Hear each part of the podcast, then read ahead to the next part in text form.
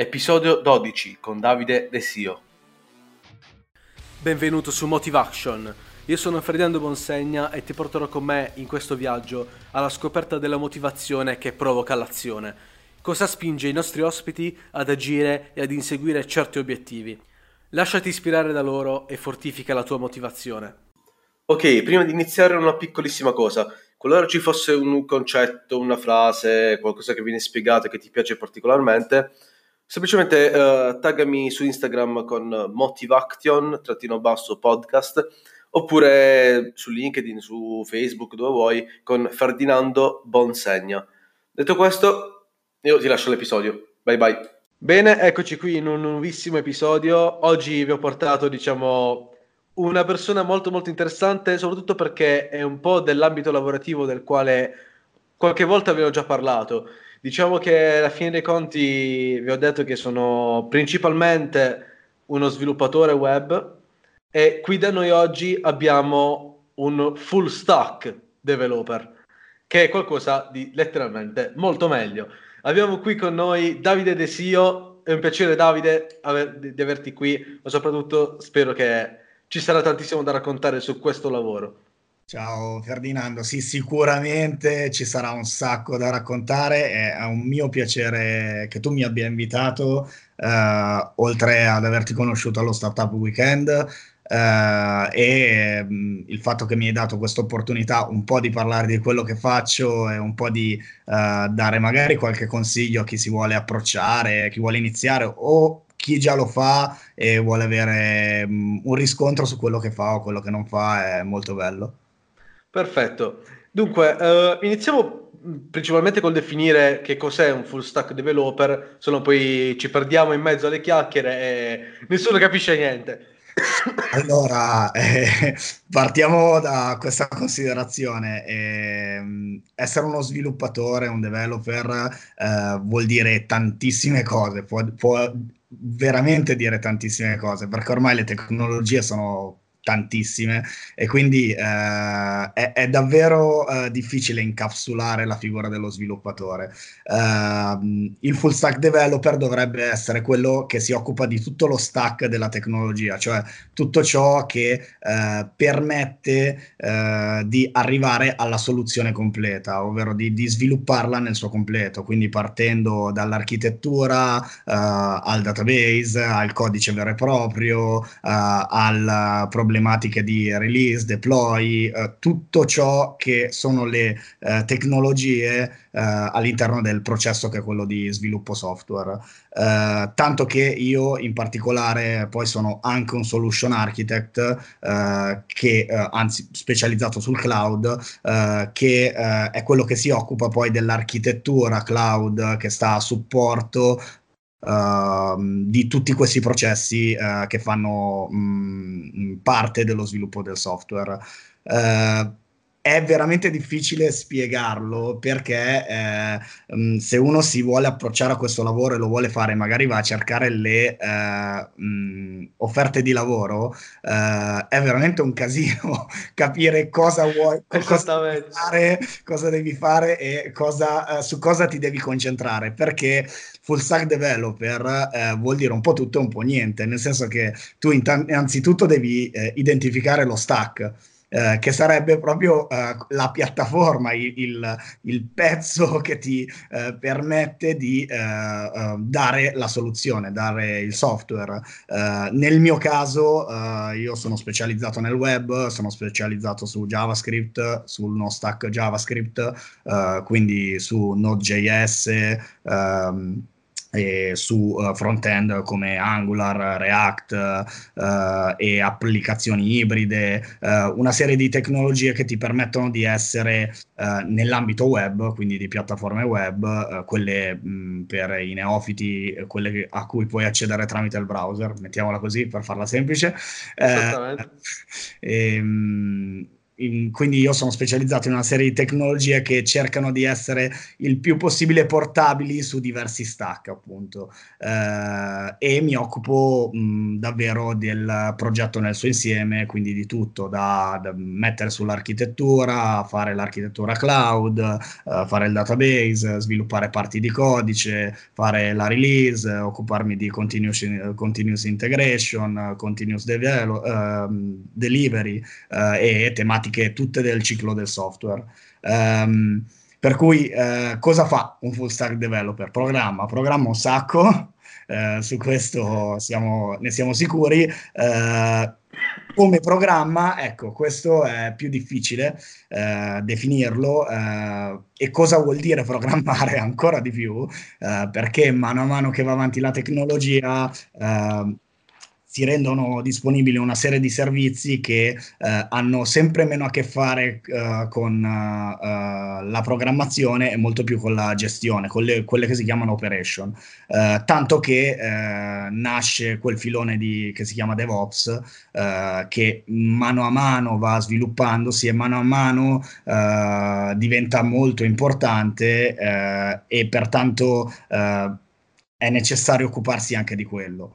Um, diciamo che uh, se vogliamo dare una definizione del full stack developer è quello che scegliendo delle tecnologie, scegliendo uno stack, riesce a occuparsi sia della parte back-end che della parte front-end. Uh, sempre per i neofiti, cerchiamo di fare le cose semplici, uh, separare la parte front-end e back-end è fondamentalmente la presentazione dei dati, cioè quello che noi vediamo è la parte front-end, per cui un sito web per dire quello un semplice che... bottone, un semplice... Sì. Eh, mentre la parte back-end è la magia che sta dietro, che serve a uh, elaborare questi dati e serve poi a darli alla parte di presentazione. Uh, la parte di back-end uh, è uh, quella che uh, tutti abbiamo in mente quando, oh, tutti o meglio, chi non fa il nostro lavoro ha in mente quando pensa al ragazzo che sta davanti al computer, scrive codice la mattina sera senza mai vederne un output, ma solo vedendo righe di codice. Ecco, quella è un po' più simile all'idea che hanno gli sviluppato- degli sviluppatori, uh, le persone che, che non sono del nostro mondo, ecco, diciamo così. Esatto, quindi praticamente eh, questa professione è un po' un tuttofare, nel senso che nell'ambito della programmazione veramente si occupa dall'inizio, dalla prima, dal primo parentesi, grafo, quello che è, sin da quello che, fino a quello che è il risultato finale. Nel senso sì. che è, è, effettivamente così. Per, farne, per fare una, una, un'associazione eh, che faccio spesso al ragazzo eh, che sta passando dall'essere front-end developer a full stack developer a, a cui faccio mentorship in azienda, eh, gli spiego sempre che lui deve essere un po' come un artigiano, cioè si deve immaginare il prodotto che vuole finale e eh, piegare le tecnologie, piegare le sue conoscenze eh, e la sua formazione anche eh, per poter arrivare a quel prodotto finale. Eh, cerco di spiegarmi meglio. Se io voglio fare una brocca, ok, ho la possibilità di fare quella brocca in porcellana eh, o mm, in plastica, no, in plastica magari oggi Vabbè. no. Beh, se la facciamo riutilizzabile va bene. Ok. eco-friendly. o, o, il legno, posso fare quella brocca in mille modi. Eh, e posso applicare le mie competenze per fare quella brocca eh, lunga, alta, larga eh, e posso fare una serie di scelte nel voler fare questa brocca. Eh, quindi cosa fa l'artigiano? Raccoglie le esigenze e in base a quelle esigenze piega le sue competenze per poter fare quella brocca. Un, il lavoro del developer è esattamente lo stesso, raccogli le esigenze che in genere vengono dal cliente, dal cliente interno, da uh, un amico, da, d- dalle persone più disparate uh, e tramite le tue conoscenze le plasmi per ottenere una cosa nuova. E quindi fi- in fin dei conti sei proprio un artigiano, sei proprio uh, colui che dà vita a qualcosa che prima non c'era. Esattamente, io utilizzavo sem- sempre la uh, metafora del pittore, nel senso il pittore alla fine ha in mente il quadro che deve fare, che deve fare no? Ok, si mette a fare così colà, uh, ok, ha la visione di quello che deve essere il prodotto finito, però tutti i passaggi, tutte le pennellate, quelle sono diciamo uguali al back-end, ovvero quello che effettivamente bisogna costruire passo passo per realizzare quello che è il prodotto finito, che è quello che poi si vede, che sarebbe il front-end. Sarebbe. Diciamo, vabbè, è la stessa cosa, artigiano, pittore è uguale. È, è, è, ampiamente condivisibile, effettivamente è così. Sei uh, una persona che è dedita a creare qualcosa che prima non c'è e di conseguenza devi sfruttare tutto quello che riesci a, a, a mettere in, in, questo processo per poter arrivare alla soluzione ottimale. Ok, uh, lui tra l'altro prima faceva un altro riferimento a quelli che sono gli strumenti che diciamo si utilizzano, giusto per fare, per chiarire ancora di più, uh, magari forse un tempo il full stack developer era quello che prendeva i linguaggi di programmazione puri e si metteva lì e scriveva da 0 a 100 tutto quello che era necessario. Con l'andare avanti delle tecnologie e degli strumenti, praticamente si è visto più una organizzazione degli strumenti terzi che vengono messi a disposizione. Ad esempio c'è Laravel, c'è Node.js, Angular e un sacco di altri di, uh, diciamo, strumenti, uh, librerie e um, diciamo software, chiamiamoli così per ora, e praticamente uh, sono già con delle istruzioni all'interno per creare certe cose. Quindi tu invece di stare a riscrivere da zero programmi complessi per creare una certa cosa, utilizzi già dei, dei servizi terzi, linee di codici e strutture che sono, numero uno, ottimizzate per funzionare insieme, ma numero due, uh, sono più sicure e numero tre, sono, ti danno la possibilità di risparmiarti un sacco di diciamo, linee scritte di codice. Tanto che i, buon ve- i buoni vecchi programmatori andavano sul web, trovavano la scritta di codice che serviva, la copiavano, incollavano laddove c'era bisogno. Giusto? Certo, chiaramente. E anche questo è un concetto su, molto importante eh, su cui eh, i programmatori tra di loro scherzano molto, ma in realtà tutte le persone che lavorano in IT scherzano molto e eh, dicono sostanzialmente che la migliore qualità per le persone è il copy-paste, anche se non è vero, anche se fatto così alla brutta eh, no, non è proprio vero, eh, però nasconde un concetto in realtà molto molto importante, eh, anzi due concetti molto importanti. Il primo è non reinventare la ruota, cioè Uh, se qualcosa è già stato fatto ed è stato fatto bene ed è disponibile, soprattutto nell'ambito open della tecnologia, uh, allora è molto meglio che provi a sfruttare quel pezzo di uh, componente, si chiamano componenti ormai, si, ci si riferisce un po' a tutto come un componente, uh, sfrutti quel componente, quel framework, quella tecnologia, quel microservizio e lo integri nel tuo prodotto per non dover rifare la stessa cosa. Poi lo pieghi alle logiche di business che gli vuoi dare,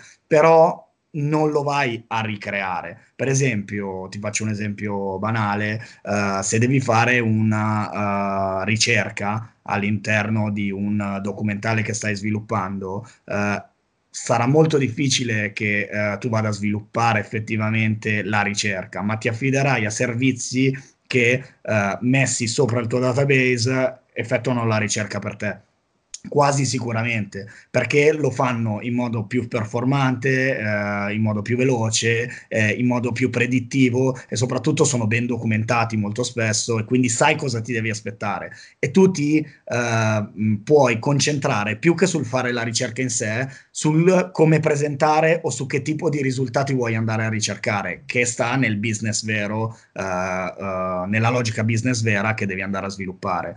Uh, quindi il primo concetto è appunto cercare di non reinventare, eh, ma utilizzare tanto la community eh, di sviluppo open o anche non open, eh, perché anche i prodotti a pagamento sono, sono veramente, veramente eh, ottimi. Per esempio io eh, sono certificato AWS, ehm, che è per intenderci eh, il provider cloud che sta sotto Amazon, che è, lo st- cioè, che, è proprio di Amazon, e loro sono fortissimi nel cloud eh, e hanno una serie di servizi infiniti che assolutamente se uno sviluppatore sa, sa, utilizzare gli semplificano la vita. Sono come dei building blocks che vai a prendere e mettere nelle, nella, nella, parte della tua applicazione che ti serve. Eh, il secondo concetto è proprio questo, la community e quindi la collaborazione. Uh, se tu riesci a collaborare con la community di sviluppo, che è una community uh, fluida, che sta online, cioè non è che uh, io comunico con Ferdinando perché conosco Ferdinando, io comunico con quello che in quel momento sta facendo quella cosa o quell'altro che si è appena approcciato o quell'altro che ha avuto il mio stesso problema nel mio stesso medesimo istante e lo sviluppiamo insieme in questo modo ci sono una serie infiniti di uh, prodotti di collaborazione online uh, e mh, di repository, uno, uno, dei più famosi è GitHub, ma c'è anche Bitbucket per dire, uh, dove puoi prendere parti di componenti, codice, infra, infrastruttura, configurazioni, tutto ciò che ti permette di essere il più performante. E con performante intendo dire che ti concentri su quello che è il tuo reale reale problema, perché il reale problema di uno sviluppatore non è se il database funziona o meno, ma è e, e non, è, non, dovrebbe neanche essere eh, che, che, dati finiscono nel database o meno. Eh, se hai un bug di quel tipo lì, stai già sbagliando a priori perché eh, hai utilizzato una tecnologia obsoleta, hai utilizzato una tecnologia che c'è un bug eh, o eh, c'è qualcosa che non va e ti devi affidare in quel, mo- uh, in quel momento a chi ti offre quel servizio per poterlo risolvere. Uh, mentre uh, ti devi concentrare sulla lo- quella che si chiama logica business, quindi quella che è effettivamente quella che fa fare business al tuo prodotto. O meglio, uh, non spingiamoci verso il business, ma quella che fa funzionare il tuo prodotto, il valore aggiunto che dà uh, il tuo sito web, il tuo blog, il tuo uh, documentale, il tuo aggregatore online, la tua applicazione, tutto quello che vuoi sviluppare ha un valore aggiunto. Lo sviluppatore deve trovare il modo di uh, concentrarsi solo sul valore aggiunto e perdere il meno tempo possibile su tutto il resto dello stack. Quindi è vero, siamo magari full stack developer, ma in realtà bisogna concentrarsi dove nello stack sta la logica applicativa e sviluppare solo quella. Il resto va eh, costruito come se fossero come da piccolo si giocava con i Lego. Ecco, il, i mattoncini no, li davi un po' per scontati, poi quello che facevi con i mattoncini era diverso. Mamma mia, che esempio, signori! Questa è stata fantastica, dove sei studiata, non lo so. No, no, no, no sono al momento, al momento. Mamma eh, mia, no, eh, questo è esempio... Un, è, un concetto, è un concetto che ho particolarmente fresco perché eh, beh, io lavoro in Eleva, che è una società di, eh, di Pavia, eh, che eh, dà manforte, diciamo, cerca di dare manforte alle altre aziende, quindi lavoriamo per le altre aziende, sviluppiamo software per le altre aziende, per migliorare quello che è il loro business eh, e quello che noi facciamo, quello che ci proponiamo sempre e che proponiamo ai nostri clienti, eh, che per lo più ormai stanno diventando startup, è dire sia a loro che a noi concentriamoci su quello che è il vostro core business, facciamo bene quello, tutto il resto è chiaro che potremmo rifarlo da zero, però uno, che spesa abbiamo per rifarlo? Due, che vantaggio abbiamo per rifarlo quando possiamo utilizzare già qualcosa che esiste, funziona bene eh, e eh, non è quello che vi serve. Quello che vi serve è eh, il prodotto che vi fa diventare eh, leader del mercato in quel particolare eh, settore, vi fa essere più produttivi, eh, vi fa mh, vi semplifica la vita. Noi cerchiamo di lavorare proprio per semplificare la vita a chi viene da noi. Perfetto. Dunque, hai già parlato di Leva, appunto, dove lavori. Ora, diciamo, entriamo un po' più nello specifico di quella che è stata la tua storia, no? Perché alla fine dietro ogni programmatore c'è curiosità, ci, poi vedremo e parleremo, ed è un capitolo a parte, degli errori, e poi capirete perché è un capitolo a parte, ma ancora di più diciamo che sono curioso di che cosa ti ha fatto incominciare, di quello che diciamo è stata la pietra miliare, l'evento che ha fatto scatenare questo interesse per poi diventare l'uomo che sei oggi. diciamo un po' tratti salienti della tua storia. Ok, eh, allora, eh, diciamo che il, eh, l'atto scatenante verso la programmazione, mm, anche se non si poteva parlare di quello, eh, ma verso diciamo, l'informatica eh, è stato eh, il fatto che mio padre mi ha regalato un Commodore 64, quando ormai non, ma non eravamo neanche più negli anni del Commodore 64, eravamo in anni in cui già c'erano cose molto più avanzate. Eh, mio padre da, da, da, vero smanettone, perché lui è il vero smanettone della famiglia, non sono neanche io, eh, eh, è appassionato di eh, distruggere le cose. E allora cosa meglio, cosa meglio di un Commodore 64? Eh, Pertanto eh, si è comprato un Commodore 64 eh, e nel distruggerlo gli ho dato manforte e da lì in poi eh, è stata una continua passione a rincorrere cosa potevamo distruggere insieme.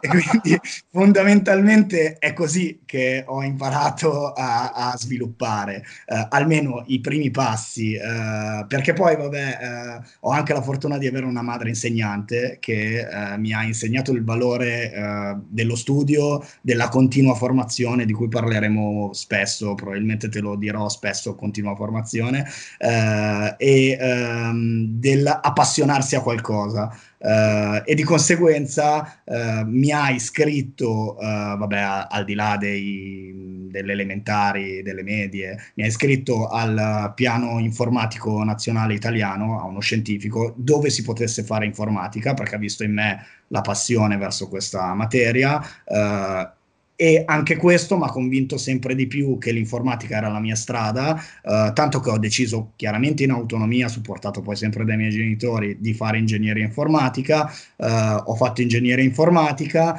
eh, ho fatto qualche anno poi di consulenza informatica, ho visto che non era la mia strada, eh, perché tra la consulenza e lo sviluppo e il supporto alle start-up, cioè, mh, sembrano la stessa, la stessa, cosa, ma non sono esattamente la stessa cosa. Eh, quindi anche all'interno dell'informatica e della tecnologia devi capire bene cosa, cosa ti piace fare. Eh, e quindi sono andato a occuparmi sempre di più di tematiche relative allo sviluppo software, anche poi per deformazione relativa alla laurea stessa che ho scelto, che è sviluppo, era, era sviluppo software. Uh, per cui ho fatto un po' di consulenza, ho fatto il freelance, uh, ho avuto l'opportunità uh, di andare a Torino a lavorare per uno dei centri di eccellenza di ricerca e sviluppo italiani che è il Telecom Lab eh, che è il posto dove hanno scoperto il 3G, tanto per, uh, per dirne una, eh, e ehm, lì ho imparato un sacco di cose perché è un posto dove uh, si fa davvero ricerca e sviluppo, ovvero non hai la pressione del time to market, non devi uscire sul mercato, ma ti vengono dati una serie di compiti che puoi mh, risolvere in svariate maniere, tra dal mi metto sul codice e lo risolvo, risolvo, al chiedo al collega più esperto, al uh, formo una community per uh, risolvere questo problema. Um, c'è, c'è, davvero tanto dello sviluppatore che può imparare in quell'ambiente. Uh, per cui poi tornando invece a Milano, uh, una volta che uh, volevo ritornare sul mercato, inteso uh, non fare più ricerca e sviluppo, tornando su Milano mi sono accorto appunto che volevo fare l'esperienza di un'azienda che stava crescendo, cioè di un'azienda piccola, più piccola di quelle dove ero stato, perché comunque Telecom è un, gig- è un gigante, un colosso, e avevo fatto consulenza per altri colossi come assicurazioni generali o ehm, Eni, per cui volevo provare un'azienda che stava crescendo e vedere cosa si faceva lì, cioè qual era il valore aggiunto di fare software davvero, di fare il software piccolo che potesse migliorare nella vita di tutti i giorni le altre aziende. Uh, e devo dire che mi sono trovato molto bene, La, l'azienda è cresciuta tanto, ci occupiamo di cose diverse da quando sono entrato, ci occupiamo principalmente di uh, supportare uh, startup o aziende che hanno idee innovative, ci basiamo molto sul cloud, mentre magari quando sono entrato era una tematica ancora abbastanza sconosciuta, ci occupiamo di tante cose Uh, ma direi che uh, il, l'aspetto fondamentale che è quello della programmazione uh, che continua a portare avanti è ehm, quello del seguire appunto tutto il ciclo del software dall'inizio alla fine, dall'inizio di, dell'idea del prodotto ad averlo poi effettivamente in mano. Cioè, Parleremo poi probabilmente anche di soddisfazione, motivazione, chiaramente, eh, ma la motivazione vera che sta dietro al voler fare lo sviluppatore è che le cose le fai tu, le crei tu. Eh, cioè, eh, in fin dei conti è vero, c'è chi ha l'idea business, è vero che c'è chi deve essere bravissimo nel marketing, c'è un team di persone che ti deve supportare affinché quello che stai facendo non sia inutile.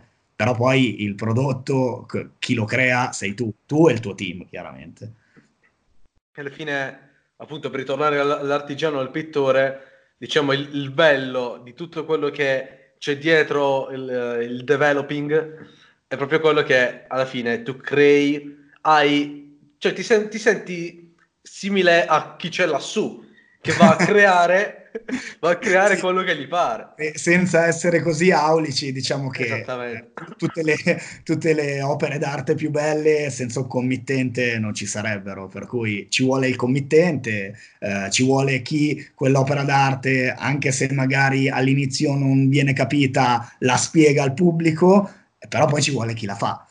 e, eh, appunto. Ma, no, non è certamente meno importante degli altri, anzi eh, fortunatamente è una direzione che il mercato sta prendendo, cioè, eh, e questo lo dico per chi vuole fare lo sviluppatore, eh, non vi spaventate più ai miei tempi, quando io ho iniziato, mh, mm, ai miei tempi sembra che sono vecchissimo, ho iniziato dieci anni fa, eh, si pensava o comunque il, lo sviluppatore era visto come eh, il nuovo, eh, passami il termine perché anche mio padre è un operaio, quindi non, non è un termine eh, denigratorio, ma come il nuovo operaio, cioè uno che eh, metto lì e eh, si occupa di compiti ben definiti e li fa standardizzandoli e cercando di portare a casa il risultato. Eh, non è, non, è, così, si è capito e il mercato va verso quella di, dimensione che lo sviluppatore è uh, uno dei uh, personaggi chiave per avere il, il, software o comunque per avere il prodotto uh, fatto bene. Uh, si, si, tende a, uh, è vero, standardizzare comunque le competenze e le cose che deve fare, ma si tende anche a diminuirle farlo sempre più specializzato, a farlo sempre più eh, partecipe del processo di costruzione del software che vada dall'analisi dei requisiti, quindi da, da, quando il cliente ti dice cosa vuole fare o anche tu quando hai in mente un'idea che vuoi fare, lo devi saper fare fino al rilascio finale perché devi avere presente le tematiche di rilascio, altrimenti non puoi sviluppare del software buono. Uh, per cui fortunatamente questa è una direzione che prende il mercato e che traducendosi per uh, chi lo vuole sapere sono stipendi più alti e vita più bella. Penso che sia questo il tema più interessante. eh no, perché so che poi si va a parare sempre lì e che uno dice sì, ma alla fine, quindi eh, co- co- co- in cosa si traduce? Si traduce in una vita sicuramente più soddisfacente, che è quello che poi ti permette di, di svegliarti la mattina e fare lo sviluppatore, ma poi anche in una vita economicamente più agiata, che male non fa. Esattamente. Diciamo che alla fine dei conti uh, c'è un'altra cosa che... Mh, essere uno sviluppatore mi dà tanto e che, che poi mi rende capace di spiegare o di dare ad altri è proprio il fatto di avere una visione di quello che è realmente il mondo di quello che si vede ogni giorno. Cioè, nel senso, se tu mi parli di un'app, mi parli di creare un sito web o come funziona un computer per dire, io che comunque sia, io Davide, o chiunque altro sviluppatore, diciamo, è capace di intuire quello che c'è dietro. Quindi intuire il lavoro, intuire gli sforzi, magari anche cercare di capire come fare certe cose, prendere spunto, però ancora di più essere capace appunto di vivere veramente il mondo che è dietro quello che noi utilizziamo ogni giorno, essere capace di interagire a livelli molto più avanzati rispetto ad un utente normale ed essere capaci di fare qualche modifica, di aggiustare dei problemi che normalmente richiederebbero l'assistenza per così dire, da parte della casa madre, da parte di chissà chi. E... Eh, sicuramente essere nel uh, cuore di quello che è l'industria tecnologica uh, mh, più avanzata dei nostri anni è l'informatica è una cosa bellissima, cioè poter davvero eh, vedere quella cosa che sta cambiando il mondo e anche solo riuscire a immaginarsi cosa sta dietro. Eh, perché eh, non lo vedi come una cosa astratta, ma la vedi come una cosa più vicina a te e, e sai magari come è stato realizzato. Non sai effettivamente cosa è stato fatto, ma sai più o meno come è stato realizzato eh, e quindi sai eh, interpretare quella cosa e non la vedi come un qualcosa di impossibile. Uh, mh, facciamo un esempio concreto. Uh, io leggo spesso uh, le testate di tecnologia e molto spesso leggo articoli relativi al machine learning o all'intelligenza artificiale che viene presentata come una cosa assurda. N- non lo è, non lo è assolutamente. E io non sono un grande esperto di intelligenza artificiale machine learning, ho, ho degli amici molto più ferrati eh, e che fanno quello di lavoro, eh, ma non è una cosa assurda, eh, è, è, assurda per chi vede solo la presentazione dei dati, solo quello che alla fine viene fuori, eh, solo il risultato, eh, ma in realtà se riesci a conoscere il processo che c'è dietro, l'elaborazione che c'è dietro, come vengono strutturate le cose, eh, capisci che è molto meno assurda di, di quello che sembra e ti spaventa molto meno, mi, mi, viene anche da dire, uh, riesci esatto a, a, comprenderla molto meglio, sai dove stanno sia le cose possibili che quelle non possibili. Cioè, molte volte leggi di castronerie di, di gente che si immagina che domani i robot ci conquistano, ma eh, non è assolutamente così, ecco. Eh, ci, ci, però, mm, tornando al nostro discorso, eh, poter capire cosa sta dietro alla tecnologia è sicuramente uno degli altri motivi per cui fare questo lavoro è bello eh, e eh, comunque essere un appassionato di informatica o ancora di più un uh, lavoratore nell'ambito dell'informatica è sicuramente una scelta bellissima da fare ai nostri tempi perché comunque um, è, è il, il, settore, il settore più in voga, è il settore con più sviluppo, con più investimenti, è il settore che uh, sta cambiando il mondo. Esattamente, cioè è veramente il, questo lavoro appunto, cioè, della definizione dell'operaio del web non ha veramente nulla a che fare. Tra l'altro, uh, noi parlavamo prima di stipendi, di riconoscenze o semplicemente di avere una vita più felice realizzando questi software, perché alla fine è un lavoro davvero davvero bello e ti, ti permette di capire appunto tante cose, ma soprattutto di interagirci, che è la cosa più, più bella. E tra l'altro, io mi sento di dire, quando volete realizzare un'app, quando volete, avete un'idea di realizzare un sito web, il nuovo social, il nuovo Facebook, non pensate che tu vai in una casa di produzione di software e te ne esci con, ma sì dai, io vi pago al massimo ci sto rimettendo 400 euro per sviluppare quel social. Non esiste proprio. non esiste proprio. Cioè... Non esiste proprio, no, no, no. I costi sono... Eh, questo è, è, un altro mito da sfatare ehm, che va insieme a una cosa che ehm, poi voglio dire, ma allora, i, uh, relativamente i costi sicuramente sono molto più alti di quelli che eh, si immaginano le persone, cioè non, uh, non c'è il piccolo investimento e uh, esco fuori con il nuovo Facebook, no, no, non esiste, Facebook ha dei investimenti pazzeschi che forse, no beh, ci sono altre aziende che hanno quei tipi di investimenti, ma sicuramente è, è, è una delle top negli investimenti che fa. Uh, anche solo nello sviluppo, senza parlare del marketing senza parlare di altre cose, Co- così come Facebook, altre grandi realtà dell'informatica. Uh, la seconda cosa uh, che mi piacerebbe dire è che uh, la prima cosa da investire quando si sceglie una, una um, di, di, voler fare un'app, di voler diventare un imprenditore digitale, di voler diventare, di fondare una startup, è il tempo.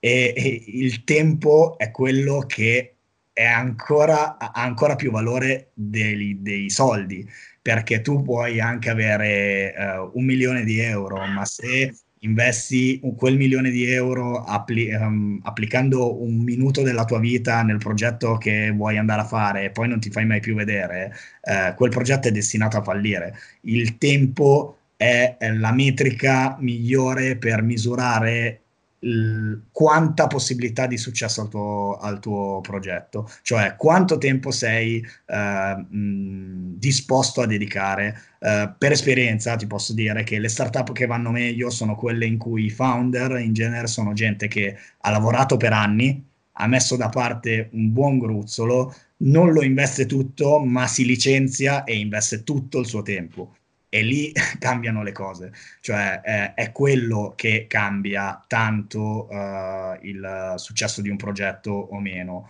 uh, oltre a chiaramente dover avere un, un, buon investimento da poter fare, non esiste proprio l'app a 400 euro, non, cioè se, se, ve la vendono, se ve la vendono, bravi chi ve l'ha venduta, ma sicuramente vi venderà una schifezza. Sì, io conosco una storia di un, un'altra casa di produttrice di software, di app, realizzazioni di soluzioni medio complesse.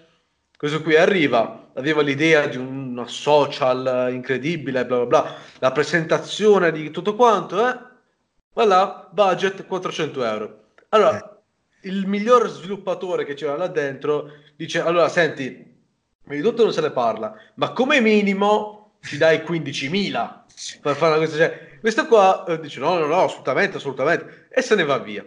Va in un'altra casa di, di diciamo, di software che stavano in, in, un hub, in un coworking, quindi praticamente era la stanza accanto e gliene chiedono 20.000. Allora, per non fare la figura di merda di tornare indietro, ha scelto di pagare 20.000 e sappiate che sono questi i costi sì, uh, sì. per sviluppare. Assolutamente sì, sono i, i costi purtroppo eh, non, sono, non, non, mi viene neanche da dire che sono onerosi, eh, ma sono eh, mo- molto spesso pensati, cioè eh, il costo di uno sviluppatore eh, non è banale perché tu eh, di quella persona stai pagando tutte le conoscenze pregresse, tutto il lavoro che ci ha messo fino a, a, quel momento per fare il tuo software, tutto tutta la sua formazione, tutta la formazione che si è fatto da autodidatta e che si è pagato, perché eh, non pensate che fare lo sviluppatore eh, voglia dire domani apro il computer, guardo una guida e a costo zero divento uno sviluppatore. Mm, fare lo sviluppatore vuol dire davvero buttare anime e sangue ogni giorno sulle nuove tecnologie che vengono fuori, continuare a formarsi, continuare a spendere sia i soldi della propria azienda che i propri soldi per formarsi, perché poi la verità è che le cose a pagamento ti formano molto spesso di più e continuare anche a fare quelle che non sono a pagamento, quindi la community, eh, le conference, eh, um, nuove tecnologie e contribuire alla crescita e alla nascita di nuove tecnologie, l'open source, tutte queste cose insieme eh, ti portano via davvero tanto tempo, davvero tanto sacrificio che poi va a finire nel prodotto che eh, vai a scrivere tu. E di conseguenza l'investimento che una persona deve fare eh, quando dice io ci metto 400 euro e faccio la mia app, eh, no, non funziona così. Eh, se vuoi fare la tua app e spendere 400 euro, allora fatela, falla da solo ma neanche così riuscirai a spendere 400 euro, perché se vai a vedere poi tutto il tempo che ci metti a imparare a fare un'app, eh, a eh, così dice, eh, formarti per farla bene eh, e a far diventare quell'app un'app di successo, probabilmente non hai speso i soldi che potevi dare a qualcun altro per farla per te e concentrarti sul business. Sicuramente, cioè, anzi senza probabilmente, sicuramente. Esattamente, anche perché allora io ho, ho saputo, cioè ho avuto certi commenti da parte di amici miei, ovviamente ignoranti di diciamo, questo segmento di questo mondo di lavoro, e mi, mi hanno detto: Sì, vabbè, tu per fare il sito web che ci vuole, vai a prendere il bottone, lo trascini e lo crei. eh, perché purtroppo, allora, purtroppo eh, sì, i software fatti dalle persone brave si spingono ormai a, a, a quelle cose lì e eh, stanno diventando sempre più generalisti, quindi davvero tra un po' potremmo fare i siti web eh, spostando le cose, cambiando i colori. Già si può fare in un certo modo, con una certa staticità, eh, ma eh, ehm, sta, lì, sta lì il bello, il bello del, della del concetto che eh, quello bravo, eh, o meglio, eh, l'idea buona non è fare un sito web, ma è fare quello che permetta agli altri di fare un sito web, fare il software che permetta agli altri di fare altre cose. Uh, se tu riesci a fare questo, hai un'idea di business che puoi spendere. Adesso quell'idea di business è anche abbastanza satura, ce n'è pieno di questi software, ma mano a mano, uh, se riuscirai sempre di più uh, a um, semplificare questa cosa, è anche giusto che si arriverà al momento in cui le persone potranno fare un'app davvero aprendo il loro cellulare, scrivendo un paio di cose e creeranno la loro app. Chiaramente non come un'app custom, ma comunque un'app con una dignità.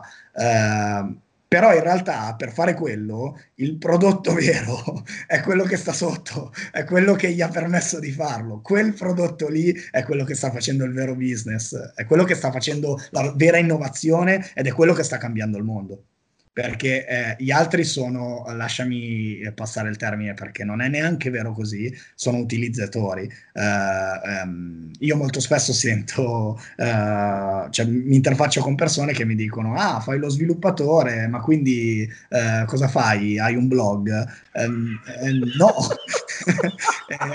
ammesso che io possa anche avere un blog, e poi posso anche averlo il blog, eh, però eh, non è quello. Eh, avere un blog è essere un utilizzatore di un prodotto che si presta a fare blog.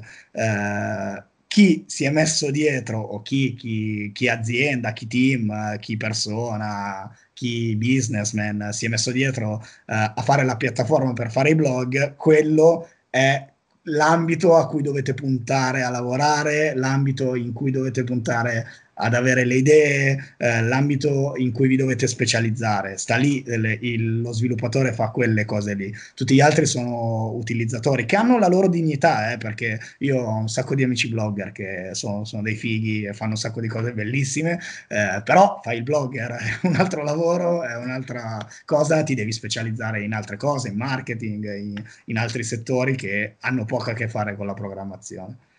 Esattamente, perché poi alla fine cioè, chi non vive il mondo della, delle scritte, diciamo, delle lettere, delle parentesi e quant'altro, punti e virgola, non ha idea.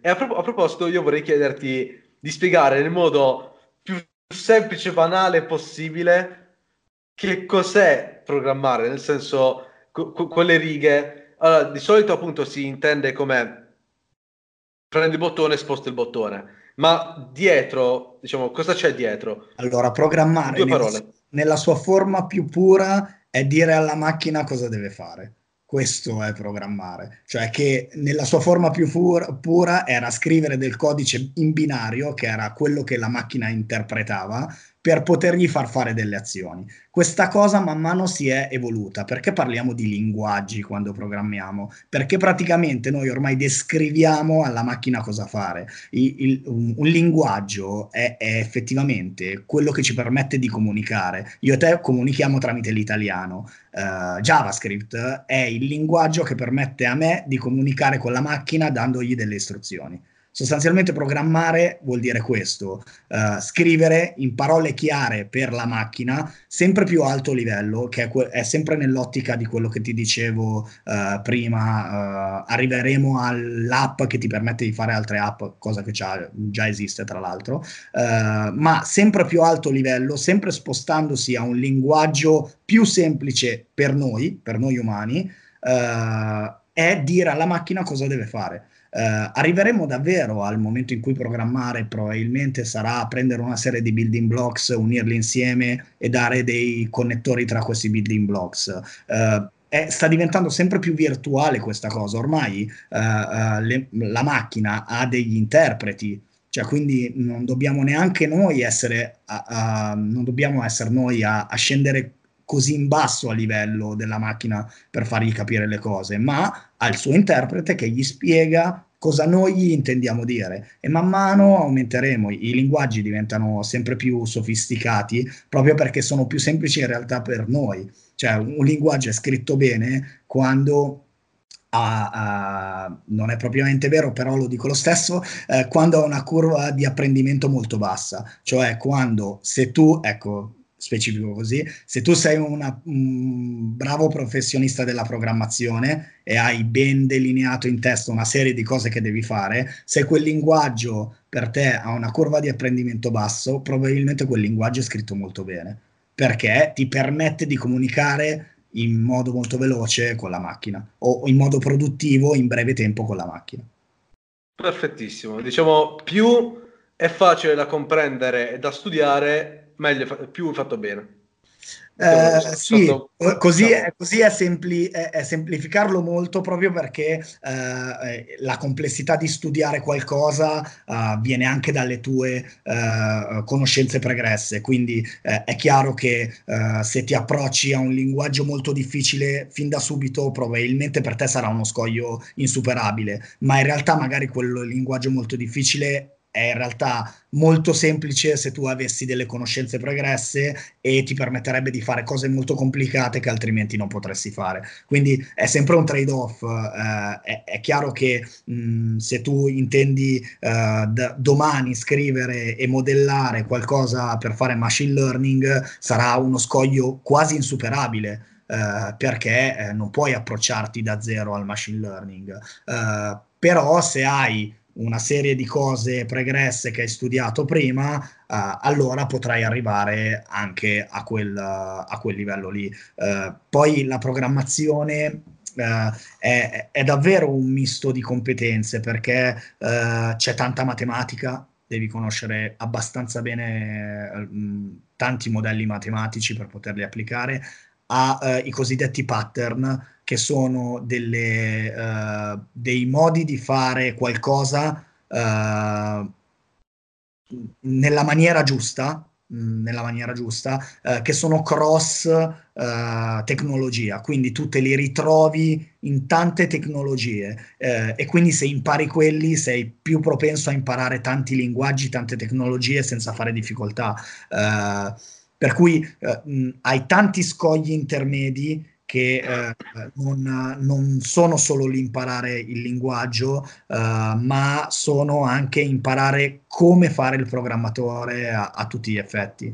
Eh, cosa che man mano diventa sempre più semplice, man mano è uno scoglio che si abbassa, man mano le tecnologie, i framework nuovi per te saranno sempre più semplici eh, e anche se non li conosci potrai applicarli. Chiaramente eh, la specializzazione eh, è sempre un'ottima cosa. Se tu riesci a spe- specializzarti in qualcosa, sarai chiaramente eh, quello più forte in quella cosa lì e eh, potrai dare il tuo parere a tutti mh, su quella cosa lì, uh, ma uh, essere anche abbastanza uh, capaci di saltare tra una tecnologia e l'altra e avere la forma mentis che ti permette di apprendere e applicare quello che hai appreso su tecnologie diverse è, anche quello molto apprezzato. Nel caso del full stack developer e del solution architect è necessario, mi viene da dire. Uh, se tu fossi un front-end developer puoi specializzarti esclusivamente su determinate cose e anche lì i miei colleghi front-end developer mi tirerebbero uno schiaffo e mi direbbero guarda che noi facciamo un sacco di cose e ci hanno ragione. Uh, nel caso del full stack developer, però, ancora di più, devi astrarre quella capacità e cercare di uh, riuscire ad applicare le cose che sai fare a tutto quello su cui metti mano. Uh, e da lì ancora in più se vai a fare solution architect devi applicare questa cosa all'architettura. Quindi uh, per i neofiti l'architettura è quella uh, che ti permette di, di, di, mantenere il tuo codice di, di ehm, supportarlo di far sì che quella cosa funzioni e, e, sempre di più sempre di più spingendosi verso il business chi, chi fa business anche lui deve avere questa capacità di astrarsi e questa capacità di uh, applicare le logiche che ha compreso a vari settori, soprattutto se lo fai uh, in informatica e nella tecnologia.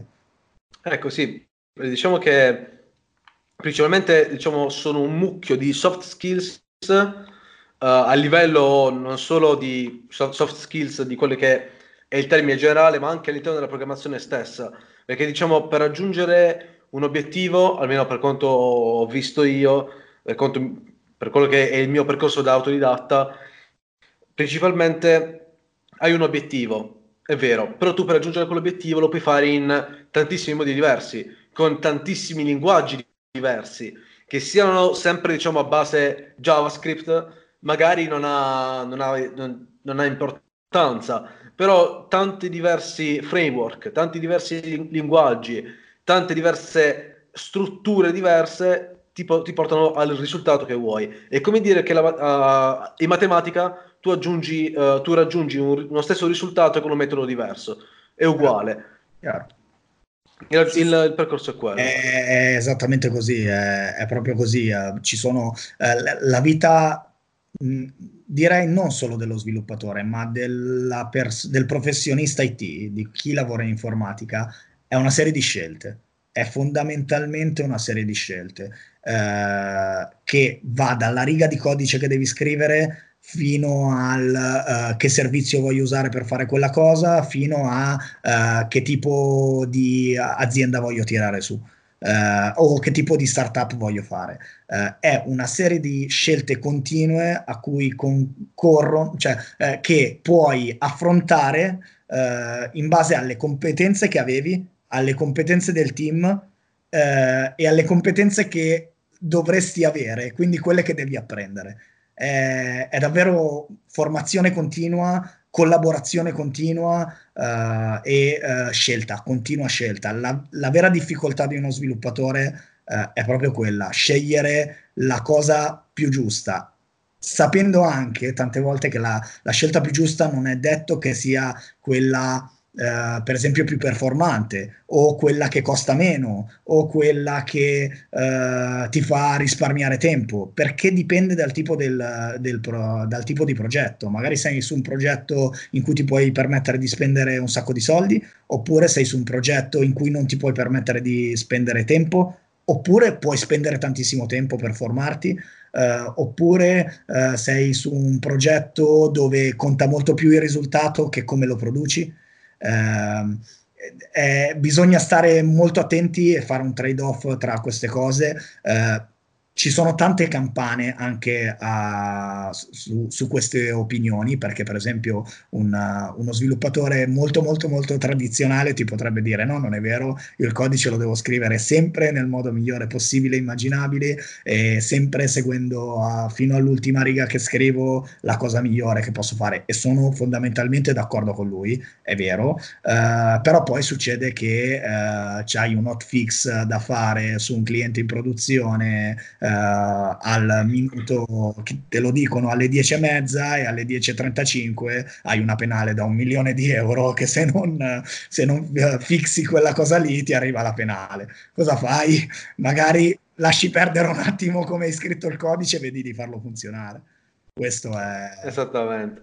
Perché alla fine, appunto, si possono raggiungere tanti obiettivi in un modo più veloce, più lento, ma quello che fa la differenza è la testa che la persona ci mette e la, la, dire, la mentalità al problem solving che, de, per l'obiettivo che devi raggiungere. Guarda, altrimenti... Quando, quando dieci anni fa, beh, dieci anni fa no, perché io ho cambiato varie aziende prima di essere in Eleva. Uh, fino a cinque anni fa, diciamo, eh, mi approcciavo al mondo del mercato cercando offerte di lavoro, cercando di eh, essere sempre stimolato a imparare cose nuove. Eh, trovavo sempre eh, molto borioso da parte del eh, human resource eh, cercare di capire le mie soft skill, quindi il problem solving, la capacità di lavorare sotto stress, la capacità di scegliere, la capacità di prendere decisioni scomode cose del genere. E dicevo ma io sono qua a programmare, cioè co- cosa vuoi da me? Mm, cosa mi stai chiedendo? Non, eh, a distanza di anni mi trovo a dover dire... Eh, anche perché sono passato dalla parte opposta e tante volte mi capita di dover capire se una persona è adatta per, la nostra, per, la, per l'azienda per cui lavoro. Eh, mi capita di, cioè mi, mi viene da dire che eh, non dico che siano più importanti perché non è vero, ma stanno proprio sullo stesso livello. Eh, avere le soft skill necessarie eh, per non essere obsoleto dopo due anni, forse dopo sei mesi, è, è, è, è importantissimo perché l'IT, l'informatica è un mondo che evolve in una maniera impressionante, a una velocità uh, senza senso, senza senso. Sei, sei, davvero obsoleto il giorno dopo. Io, io sto prendendo delle certificazioni oggi e so che sono già obsolete per il mercato di, di, domani, ma domani intendo domani, domani quanti ne abbiamo? 13, 13 domani 13 eh, novembre, cioè è, è, è, davvero assurdo come concetto e lo devi sposare e ti ci devi ritrovare. Cioè, eh, consiglio che mh, mm, do a chi vuole fare lo sviluppatore o chi pensa di fare lo sviluppatore, se pensi di sederti su una sedia e imparare qualcosa e poi farlo per tutta la vita, eh, non è il lavoro che fa per te, ma proprio non, non, è, non, non, è, non, è, minimamente pensabile. Ti siedi sulla sedia e probabilmente eh, quello che hai imparato fino a quel momento non ti serve più. Eh, per cui eh, eh, cioè devi proprio eh, sapere che ti troverai, è un costante vivere sulle difficoltà, che è, è un modo di approcciare, mi viene dire, la vita, il lavoro mh, molto molto, come si dice, mh, molto, entu- de- devi essere un entusiasta di, di della tecnologia, di quello che fai, eh, devi essere pronto a sapere che eh, tutto quello che hai fatto sicuramente fa la tua professionalità, sicuramente ti è utile, sicuramente è insostituibile, ok? Ma ti serve per arrivare al punto dopo e questo sempre è continuo e devi accettare che questa cosa qua probabilmente lo sarà fino alla fine della tua carriera. Quindi eh, non, non, non pensate a un lavoro dove dici, eh, vabbè, però questa vita la faccio per dieci anni e poi eh, cambia. Io ho dieci anni che lo faccio, quindi vi posso assicurare che non è così. Eh, è continua formazione, è continuo impegno, è continuo sacrificio, eh, che poi puoi spendere in uh, maniere diverse. Per esempio, uh, io trovo soddisfacente aiutare altre imprese, io trovo soddisfacente eh, più che fare la mia impresa, eh, mettere le mani nel codice eh, e sviluppare le idee di altri perché trovo che nella collaborazione eh, ci siano le idee migliori. Ehm, però puoi anche piegare alla tua volontà, cioè io conosco tantissimi sviluppatori che dopo anni di sviluppo fondano la propria startup, fondano la propria azienda e posso assicurare uh, che è sicuramente un uh, ciclo, mm, mm, scusami, parlavo di ciclo del software, ma non è vero, un ciclo di vita, un percorso di vita ottimo, cioè se volete fare eh, mh, aprire una startup nel ramo dell'informatica, se volete aprire qualcosa, se avete un'idea nel ramo dell'informatica, imparare cosa c'è sotto non può che farvi bene. Eh, non, non, può che eh, aprirvi la mente per poi essere eh, il businessman migliore che ci può essere in quel ramo lì, perché sapete cosa avviene sotto. Eh, sapete dove stanno i problemi, sapete dove stanno le tematiche, sapete eh, cosa dovete affrontare, cosa dovrete affrontare a livello business quando passate su quel livello lì.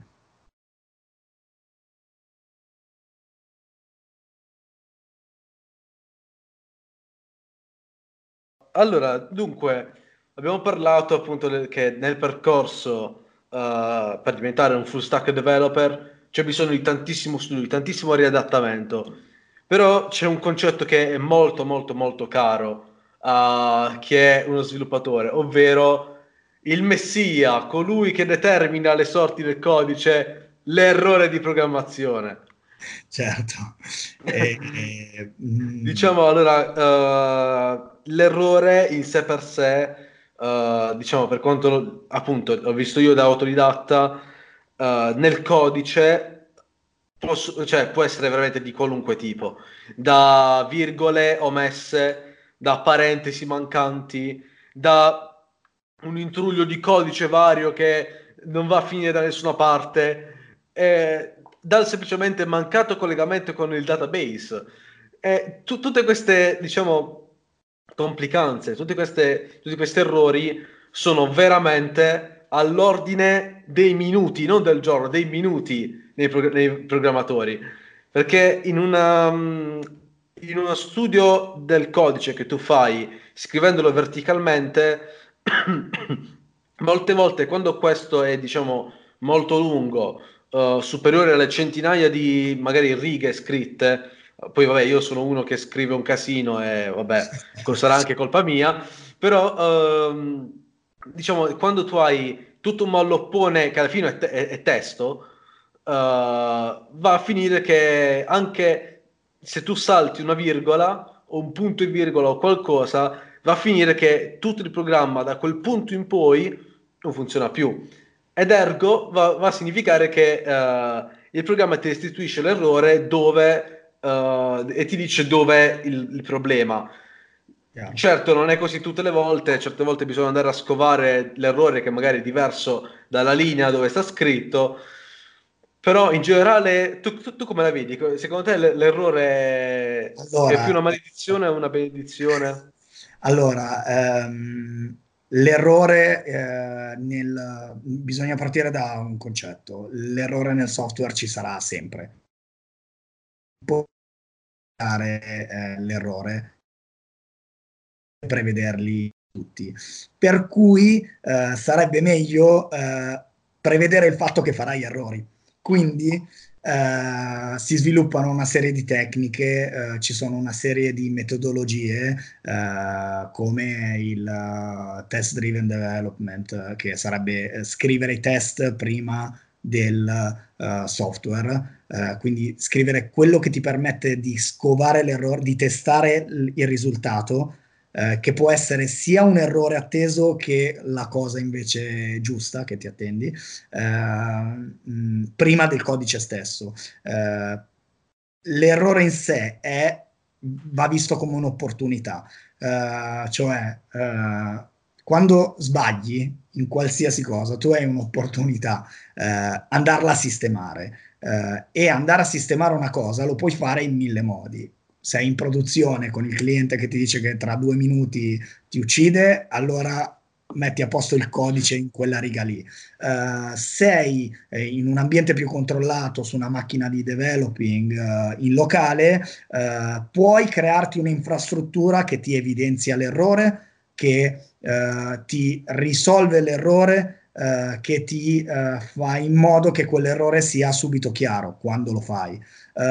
e ci sono mille modi di fare queste cose, dagli strumenti di sviluppo che ti sottolineano in rosso quando stai sbagliando una cosa, agli strumenti uh, di uh, blocco in runtime, quelli che ti danno un errore eh, leggibile eh, quando, fai, quando, fai, eseguire qualcosa. Uh, a runtime, cioè quando sta, quando sta eseguendo e quindi lo vedi e dici ok, questo pezzo qua è stato generato da questo, agli strumenti di debug che vengono un pochino prima, cioè eh, ti permettono di fermare il codice e di vedere mentre il codice viene eseguito dove si potrebbe generare l'errore, ai test automatici, che sono quindi test che fai girare a prescindere da cosa stai sviluppando, anche un'altra funzionalità, ma sai, fai girare quei test perché sai che comunque vanno a controllare quelle cose e sei sicuro che quelle cose non si sono rotte.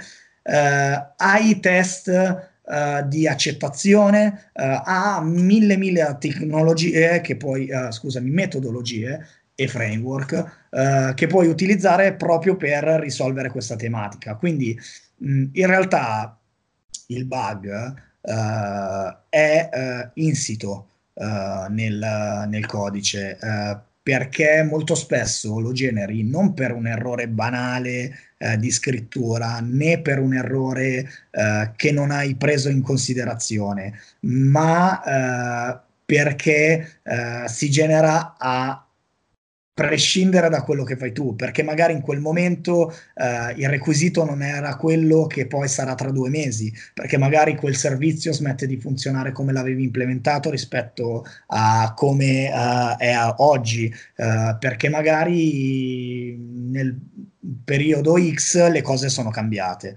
E quindi di conseguenza per mitigare, si parla di mitigare, per mitigare gli errori, per mitigare il rischio, eh, prendi una serie di direzioni che, eh, non lo so, per esempio, per dirtene una su quello che faccio io, eh, nelle architetture cloud hai una serie di allarmi e una serie di cruscotti che ti permettono di verificare lo stato del sistema, in modo che prima ancora che venga fuori l'errore ti notificano che verrà fuori un errore. Eh, nella scrittura del codice in sé ci sono una serie di strumenti che sono gli strumenti di sviluppo che ti permettono appunto di eh, dalla notifica in real time, cioè mentre stai scrivendo, eh, sottolineandotelo, bloccandoti il codice, eh, rompendoti l'anima finché non lo sistemi, eh, fino al uh, test automatico, al debug uh, del runtime del codice e tutte queste tematiche qua. Quindi uh, sicuramente se sei una persona che si spaventa quando sbaglia qualcosa, non è il lavoro per te fare lo sviluppo. Perché non è possibile non sbagliare, proprio non è, non, non è concepibile. Tanto che eh, eh, ci sono intere professionalità basate sulle metodologie di sviluppo con testing, proprio perché servono a mitigare questa problematica qua.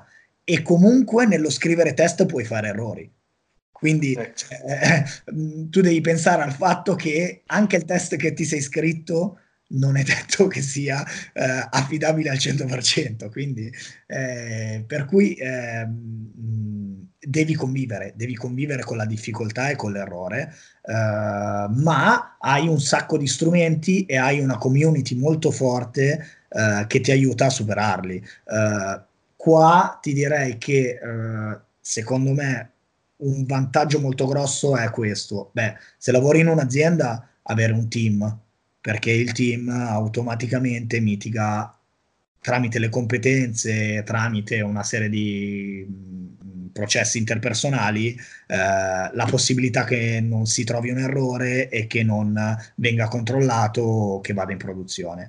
Eh, se sei un freelance che lavora per esempio da remoto, la community online uh, di sviluppatori in generale, eh, non di una tecnologia, ma la community intesa come l'internet, eh, sicuramente ti può aiutare perché ci sono tante metodologie che ti può spiegare da mettere in atto, uh, tanti uh, consigli su che strumenti di sviluppo, mm, per esempio una delle diatribe più belle che c'è tra gli sviluppatori è che IDE uh, usare, l'IDE è l- lo strumento proprio che ti permette di scrivere codice uh, e tutti dicono la loro, la realtà è che non ce n'è uno solo, a seconda dello stack che stai affrontando c'è lo strumento di sviluppo fatto meglio per evidenziarti, eh, per semplificarti la vita e evidenziarti gli errori. Perché poi sta tutto lì. Eh, più che non farlo è trovarlo e devi metterlo a posto. Anzi, no, ti direi che non è neanche vero. Metterlo a posto molto spesso è semplice. È, è proprio più identificarlo, identificarlo, trovarlo e uh, uh, sapere come fare a trovarlo.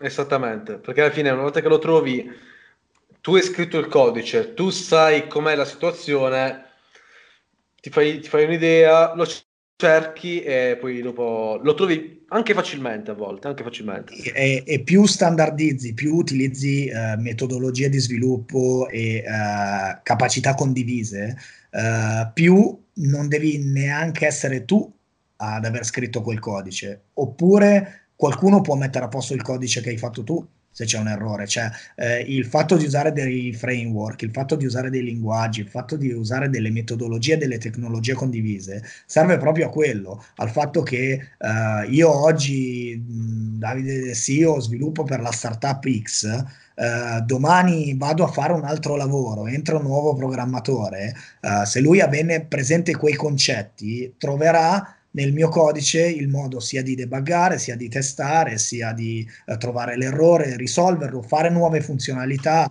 rilasciarle. Eh, è una tematica che si chiama manutenibilità e testabilità del codice, che è importantissima uh, e che, uh, su cui si, fatto, si, sono fatti passi da gigante.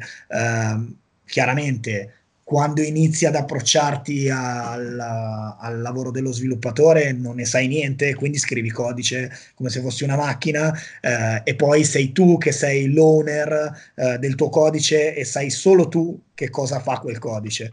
Eh, c'è, una, c'è, una, meme famosa in cui lo sviluppatore guarda il codice e dice eh, prima sapevo cosa faceva questo codice, adesso non lo so più.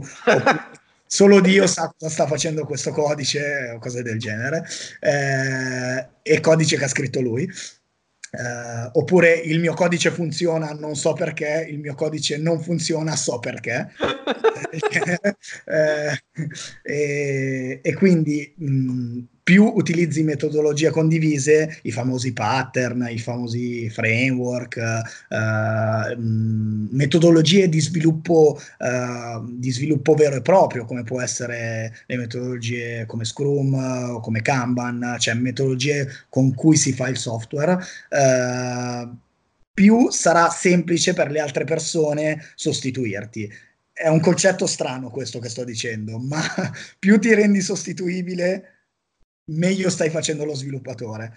Eh, è, è, assurdo perché pare che sto dicendo che eh, se tu ti rendi sostituibile eh, allora eh, possono prendere chiunque altro. No, non è vero, perché essere sostituibili veramente sostituibili è un casino, ma è un casino. Mamma mia. Essere, essere colui che tipo, perché se tu sei sostituibile, sei anche quello che preso uh, mentre stai sviluppando un progetto che, mh, mm, non lo so, uh, supporta una startup che produce dolci, uh, puoi essere preso e messo su un progetto di gestione di pacemaker. È, è, è, questo il concetto, cioè se tu sei un bravo sviluppatore eh, puoi passare da un business all'altro come se eh, non passasse un millisecondo in mezzo. Questa cosa i businessmen non la possono fare. Questa cosa chi analizza requisiti eh, non è detto che la possa fare. Questa cosa chi si occupa di customer relationship non la può fare perché deve conoscere il mercato. Tu invece, che sei lo sviluppatore, puoi saltare da un business all'altro e questa cosa è, è eccitantissima, è bellissima. Del, Fantastica proprio. Perché davvero tu puoi fare qualsiasi cosa dall'oggi al domani ti sei stancato di lavorare in quell'azienda che fa quel prodotto, puoi saltare in un'altra azienda, però devi essere capace di farlo. E sta lì eh, la difficoltà dell'essere un bravo sviluppatore, perché poi sviluppare passami il concetto, lo possono fare tutti, chiunque può sviluppare, perché eh, la curva di apprendimento per diventare uno sviluppatore eh, semidecente, cioè uno che si occupa del codice, lo scrive in maniera molto verticale, risolvendo i suoi problemi quando li trova, eh, ci, ci metti un anno, due anni, anche da autodidatta, non hai bisogno né dell'università né di grandi corsi né di grandi cose. Eh, però quello non è essere uno sviluppatore, essere uno sviluppatore è essere un professionista vero, essere uno che eh, davvero mh, spreca tantissimo del suo tempo nella formazione, continua a imparare, continua a imparare uh, metodologie condivise, uh, continua a migliorarsi e non è, l'anno prima non sei più lo sviluppatore che sei l'anno dopo, ma neanche il giorno dopo, eh, e, e, sempre così via, e sempre così via. Uh, tante volte capita... Un attimo, un attimo, un attimo. Sì? Scusa. Vai, vai. Cavolo. Devo mangiare. Eh, non posso, dai, io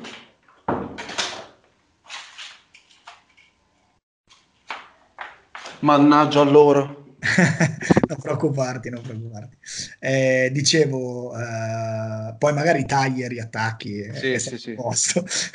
dicevo, tante volte eh, mi, viene, mi, viene, chiesta questa cosa, anche dai miei colleghi, eh, devo dire, eh, come mai hai fatto l'università?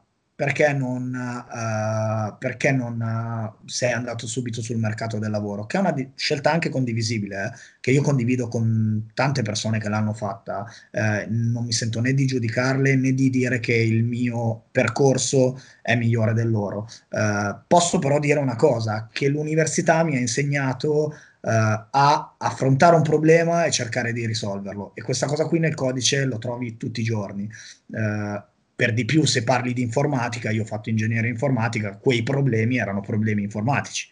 Uh, ma anche solo il fatto di dover fare un esame, prepararlo e superarlo, è quello che poi ritroverai sempre, continuerai a ritrovare. Um, perché devi fare una cosa? Perché devi continuare a formarti? Perché devi mh, uh, fare dei sacrifici? Uh, perché servirà a te? poi il pattern, il, scusami, il modo di farlo è più giusto che sia tu a delineare quale è giusto per te. Non, non è vero che devi fare l'università per essere uno sviluppatore. Uh, puoi chiaramente andare sul mercato, però andare sul mercato non vuol dire che uh, arrivi lì e scrivi codice alla brutto Dio e, e uh, come viene per portare a casa la pagnotta. Vuol dire che ti impegni, che anche lì sfrutti le competenze di chi ti fa da mentor, che continui a imparare, che se hai un'opportunità la sfrutti, che continui a formarti anche da solo. Io conosco un sacco di autodidatti che non hanno mai fatto un corso nella loro vita, eppure sono mentor di tantissime altre persone. Però si fanno, uh, passami il termine, un sedere uh, che, che, viene, cioè, ma, ma, ma, tanto, tanto più di quello che mi faccio anche io. Cioè, eh, sono persone che studiano ancora di più di me. Uh, per cui c'è questo concetto del imparo lavorando. Eh, è vero, è vero che impari lavorando, ma impari lavorando quando capisci che il lavoro è formazione e quando non eh, butti via la formazione eh, per lavorare. Cioè eh, è, è sempre un, un, compromesso ed è sempre un sacrificio che devi fare, perché altrimenti, ripeto, è una, uh, un mercato in cui diventi tu eh, altro che il prodotto, tu obsolescente dopo, dopo un minuto e quella cosa lì non te la puoi permettere perché poi davvero non porti la pagnotta a casa e, e poi... Eh, e poi devi, devi, andare a fare un altro lavoro. Eh? Eh, cioè, per cui eh, nell'ottica di essere comunque una persona produttiva, eh, devi, devi, comunque tenere sempre in considerazione questa cosa qua.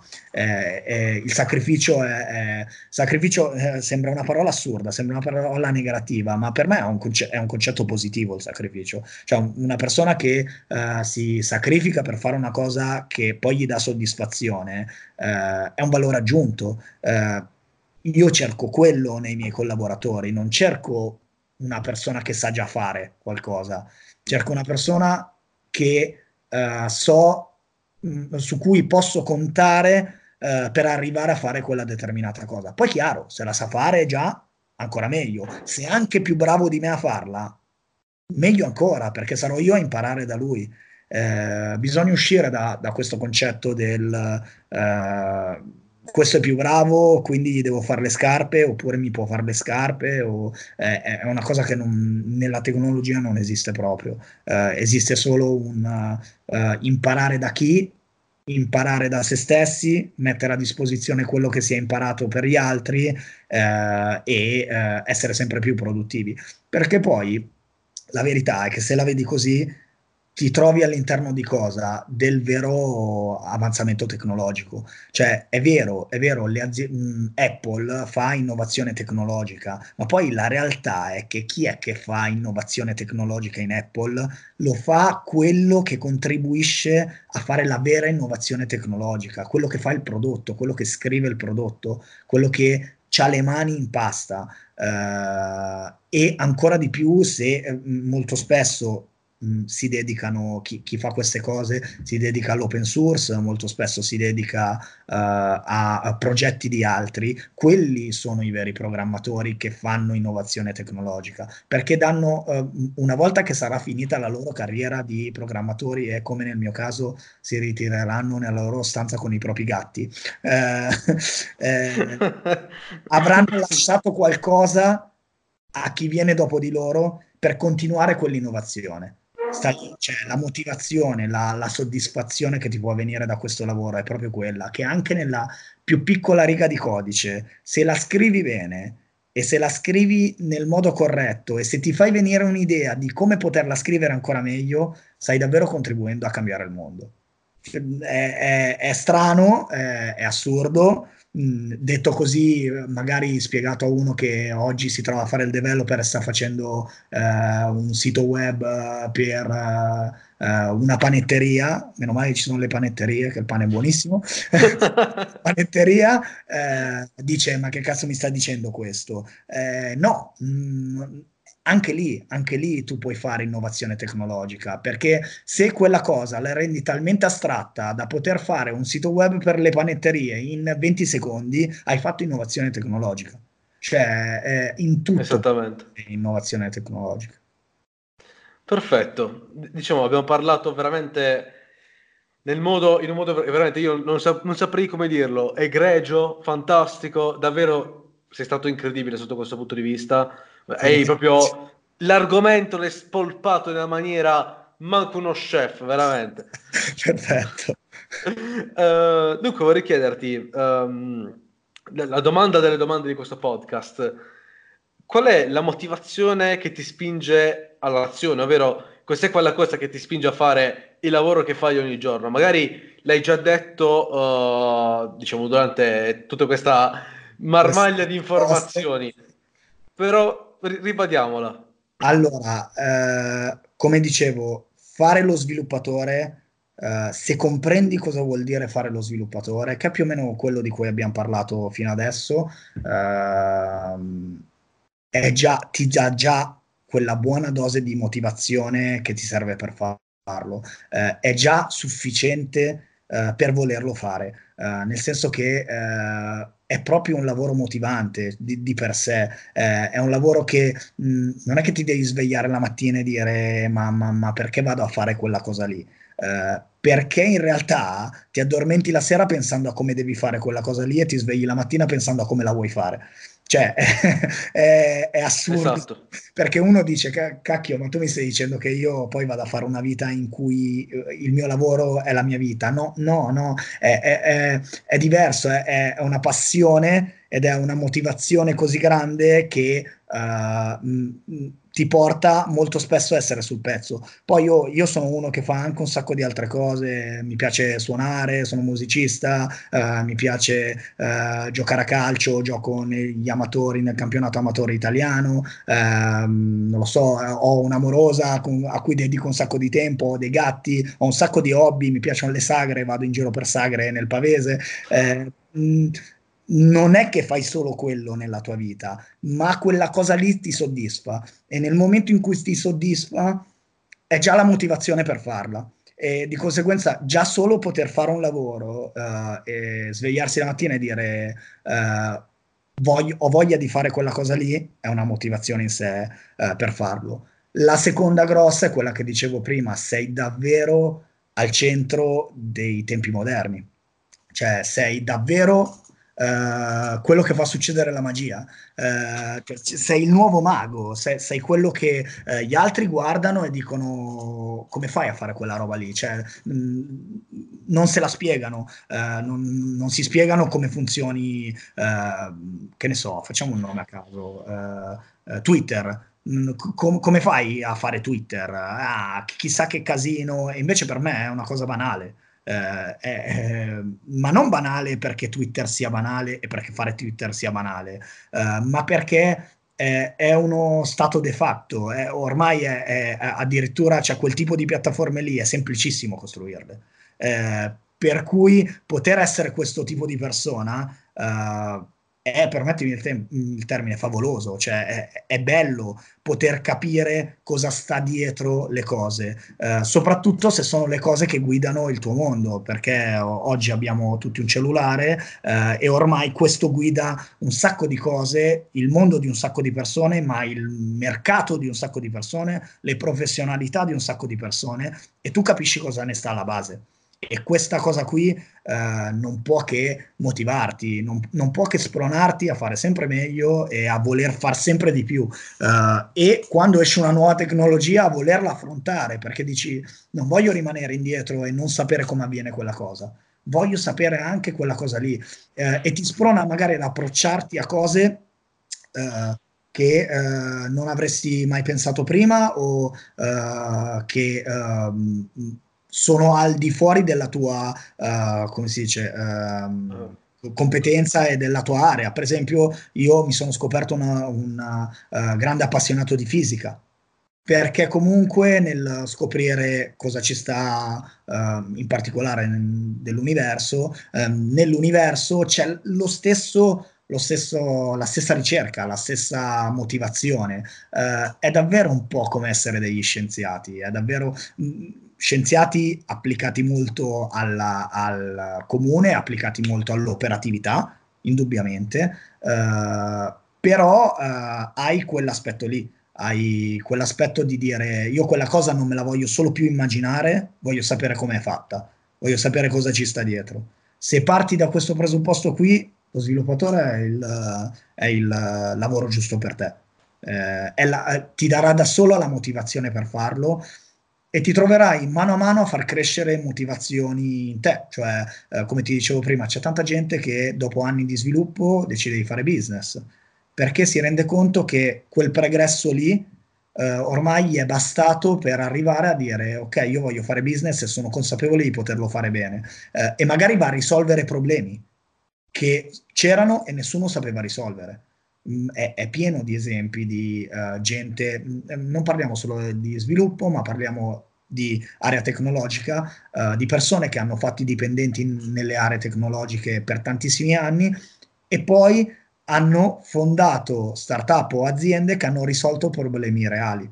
Uh, perché sono quelli che poi, capendo come funzionano le cose, Uh, sanno, dare, sanno trovare la risposta a, quel, a, quelle nuove necessità. Ricordiamoci che viviamo in un mondo, cioè non è solo l'informatica, il nostro mondo procede così velocemente che le necessità sono sempre nuove e la tecnologia crea nuove, te- uh, nuove necessità. Uh, la mia morosa è una psicologa e la tecnologia crea un sacco di patologie.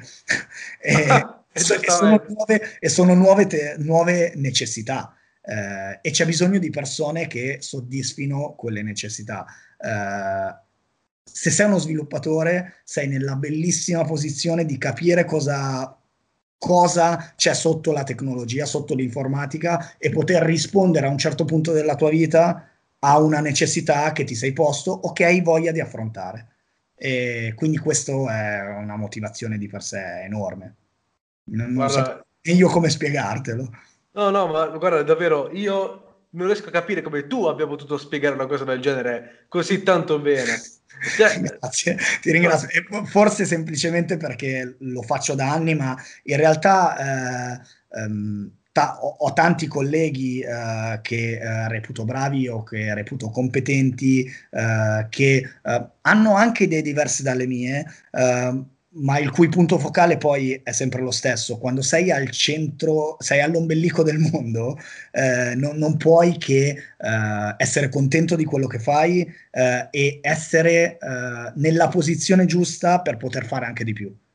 E di conseguenza eh, sei, sei, in una bellissima posizione perché eh, non, non, non, non troverai Chiaro, ci sono i giorni in cui dici chi me l'ha fatto fare, ma perché devo continuare a studiare, ma perché devo continuare a, uh, a, formarmi, ma perché non posso fare un lavoro in cui faccio quello e faccio quello per il resto della vita. Ammesso che ne esistano ancora, perché io con chiunque parlo comunque mi sembra uh, difficile che esistano lavori ancora così, ce ne saranno indubbiamente. Uh, è un modo di vivere difficile, quasi sempre fuori dalla comfort zone, per, quindi questo va detto. Eh, non, non, bisogna pensare che quello che sto dicendo adesso, che è, è molto bello, vuol dire che è facile. Mm, no, ma proprio no. Esattamente. Però, però eh, quando riesci a risolvere un problema, che sia una riga di codice, eh, che sia uh, un uh, pezzo di architettura, uh, che sia un problema business di qualcun altro o una problematica che vuoi andare a risolvere tu nel mondo, non puoi che essere felice. E di conseguenza, se sei nella posizione di poter capire come fare questa cosa, non puoi che esserlo. Fantastico, fantastico. Davvero io non so, non so cioè, come tu sia riuscito a spiegare tutti questi concetti così, è veramente incredibile. E a tal proposito, ti chiedo un'ultima domanda per porre, diciamo, fine a questa chiacchierata che io continuerei a parlare per altre 2000 ore consecutive senza nessun problema. Eh, anche io, perché più che altro ogni tanto c'è qualcuno che mi ascolta. Eh, nel cui si parla la stessa lingua è, è un'occasione più unica che rara. Certo. Comunque sia, uh, ti volevo chiedere un consiglio che ti senti di dare a chi magari oggi stesso vuole iniziare a, a programmare. Allora, diciamo che il suo obiettivo è il full stack developer. Tu um, da dove quale sarebbe il tuo primo consiglio per dire guarda, sappi che tutto questo bordello che ti ho detto fino adesso, però devi partire da qui. Questo è il concetto fondamentale, senza di questo non puoi andare avanti. Allora, il mio consiglio è questo, uh, individua una cosa che ti piace nel mondo, quindi, non lo so, uh, fare video, uh, fare musica, um, i gatti, il giardinaggio. Il giardinaggio e pensa a cosa potresti fare con la tecnologia per migliorare quell'ambito. Una volta che hai capito cosa potresti fare, non ponendoti un obiettivo impossibile, altrimenti mh, mm, sarà difficile, eh, una volta che ti sei posto quell'obiettivo, eh, prova a capire e a cercare su internet come poter realizzare quella cosa. Ad esempio, eh, ti piace il giardinaggio, trovi che la comunicazione sul giardinaggio sia fatta male, ok? Vuoi aprire un blog di giardinaggio, però piuttosto che cercare su internet, trovare, eh, aprire un blog di eh, giardinaggio, scrivi sviluppare un blog. E allora da quel momento in poi tu sai, hai chiaro un obiettivo finale, datti un obiettivo raggiungibile e prova a portarlo a termine. Lì in mezzo, lì in mezzo chiaramente con una tematica di sviluppo, perché altrimenti non, non, stai andando a fare lo sviluppatore, lì in mezzo troverai una serie di, di difficoltà. Quelle difficoltà sono le tue opportunità per imparare, cioè il blog, ad esempio. Ok, nel blog troverai, ti diranno come prima cosa, devi avere un database. Tu non sai niente, non sai che cos'è un database. Apri un'altra scheda del browser e scrivi che cos'è un database, come si sviluppa un database, cosa devo fare, sviluppo un database è un po' brutto, eh, co- cosa devo fare per eh, configurare un database? E così via, e così via, e così via. Farai un Frankenstein, il tuo primo risultato sarà una schifezza, ma è da quello che devi partire ed è da lì che piano piano metterai le basi per andare avanti. Da lì troverai delle te- tematiche che ti appassionano. E allora lì vatti a cercare dei corsi online, vatti a cercare delle, dei corsi di formazione, scopri se, eh, non lo so, se sei giovane, se c'è un'università che tratta quelle tematiche, eh, se sei meno giovane e vuoi cambiare indirizzo di lavoro, eh, ormai è pieno di eh, mh, società eh, che si propongono in uh, pochi mesi di farti approfondire tematiche di sviluppo. Puoi fare anche quello. Uh, puoi fare tante cose, ma la prima cosa che devi fare è darti un piccolo obiettivo raggiungibile eh, per migliorare qualcosa, per migliorare qualcosa che secondo te non va, perché poi passa tutto da lì. Eh, quello che ti deve spingere la motivazione, se volevi sapere una motivazione, è questa. Se io riesco a migliorare qualcosa, allora sto facendo lo uh, sto, o, o, a realizzare qualcosa con la tecnologia, sviluppando e con tematiche da sviluppatore, allora sono già uno sviluppatore. Poi sono più o meno bravo, sono scarso, sono uh, non ancora preparato, sono bravissimo, sono un leader e sono un mentor. Queste sono varie fasi, ma la forma mentis è quella lì, c'è un problema e lo risolvo. Ancora meglio, sono io che identifico il problema e lo risolvo. Se stai facendo quella cosa lì, allora sei uno sviluppatore. Fantastico, fantastico. Cioè, veramente uh, prendere un obiettivo, smantellarlo, vedere quali sono i pezzi necessari e poi studiare pezzo per pezzo, assemblare tutto, fare una cagata ultra mega galattica, Attica. però quello, quello, è il punto base. Poi, co- come dicevo prima, eh, non è per tutti lo stesso eh, percorso, cioè n- non si può consigliare a una persona fa ingegneria informatica, fa informatica, fatti un corso, eh, vai a lavorare, eh, quello lo scopri sulla tua pelle. Uh, quello lo scopri uh, capendo cosa è più adatto a te, perché io potrei dirti uh, senza ingegneria informatica non sarei quello che sono oggi, ed è vero, ma non è detto che Ferdinando senza ingegneria informatica mh, mm, non sarebbe migliore di quanto sarebbe se l'avesse fatta ho azzeccato tutti i congiuntivi, è fantastico. Mamma mia, fantastico. La parte migliore del video, del podcast, ma no, io la, la l'Italia la metto come spezzone singolo da qualche parte.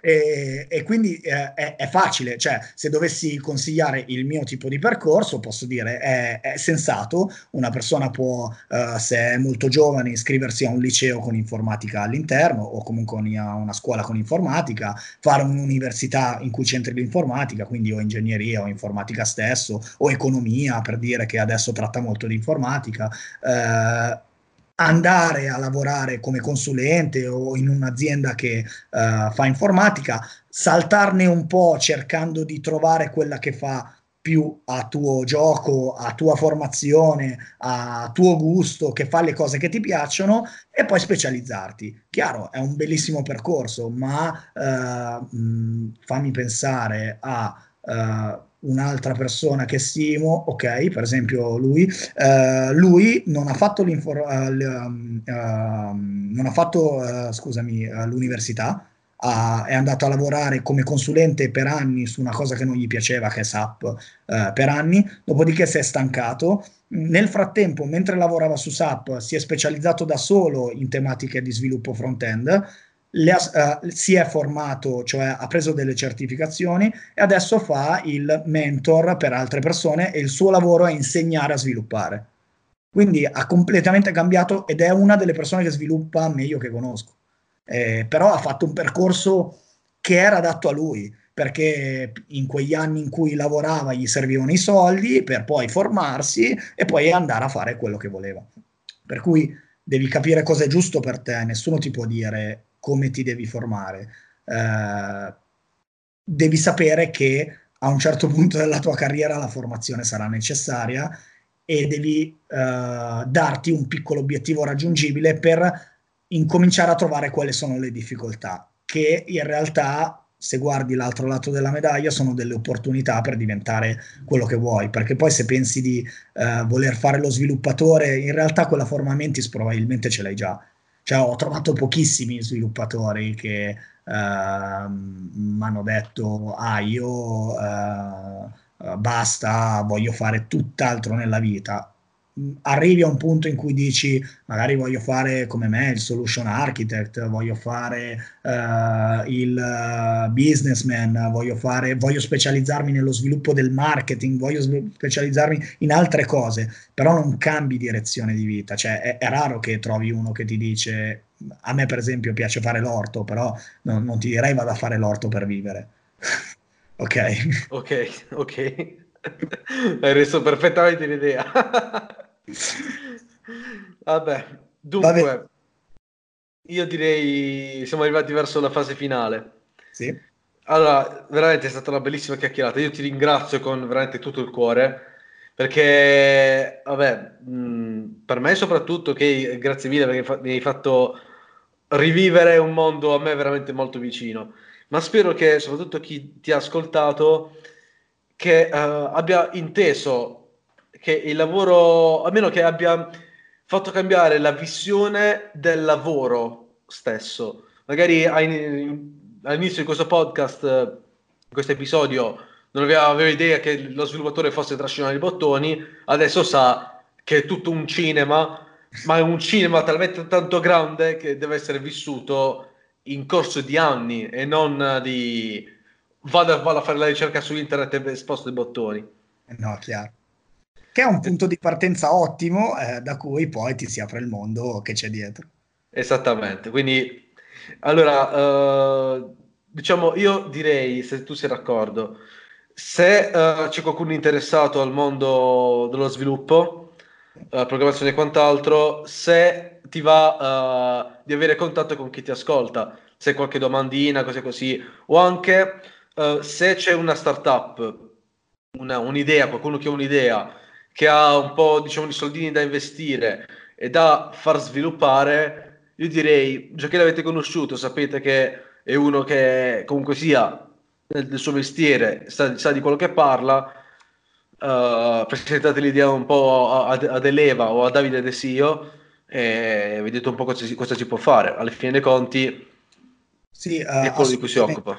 Mm, io uh, a livello professionale uh, sono abbastanza attivo su LinkedIn, quindi se mi trovate proprio come Davide De Sio, lavoro per Eleva, quindi mi, lo trovate in descrizione.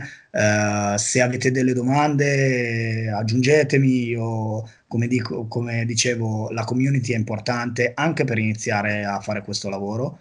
Uh, per cui aggiungetemi, io sono sempre disponibile a fare una chiacchierata, a rispondervi. Chiaramente eh, ci metto il mio tempo perché ho un sacco di cose da fare, ma lo faccio. Uh, mentre se avete un'idea, venite da Eleva che uh, è forte, è forte nello sviluppare idee e se troviamo la quadra facciamo un sacco di belle cose.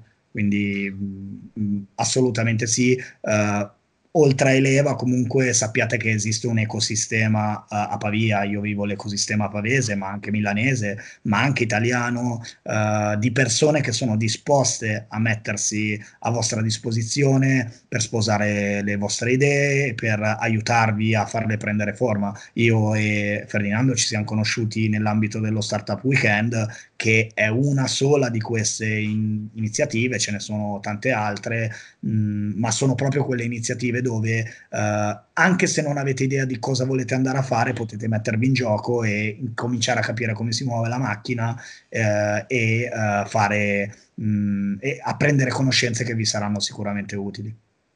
Ecco, perfettissimo, v- veramente esattamente quello che ha detto Davide. Veramente io non ho nient'altro da aggiungere. Se avete veramente qualche idea, se volete una chiacchierata, se non avete idee ben chiare, vi abbiamo già spiegato come fare e io prenderei la palla al balzo, poi non so voi, però. Detto questo, ringrazio veramente, non di cuore, ma se ci fosse veramente qualcosa di più uh, a livello affettuoso, Davide, Davide De Sio, che ci ha spulciato un intero mestiere da zero. E veramente non so veramente come ringraziarti ti ringrazio io per avermi dato l'opportunità di parlarne e anche con una persona che mi capisce, quindi eh, ancora di più, eh, perché poi molto spesso parliamo solo tra di noi e sapere che magari qualcun altro ci ascolta e possiamo convincere qualcun altro a, a diventare parte di questa community è, è sempre bello. Bene, Vabbè, detto questo... Ti ringrazio ancora e niente. Bene, detto questo io penso di concludere qui l'episodio, abbiamo parlato veramente tantissimo, tantissimo, di tantissimi concetti interessantissimi, ma spero che uno di questi concetti possa fare la differenza in quello che vorresti diventare, o gi- giusto anche solamente per avere un quadro completo di quella che è la situazione. Detto questo, io passo chiudo e noi ci ribecchiamo ad un prossimo episodio.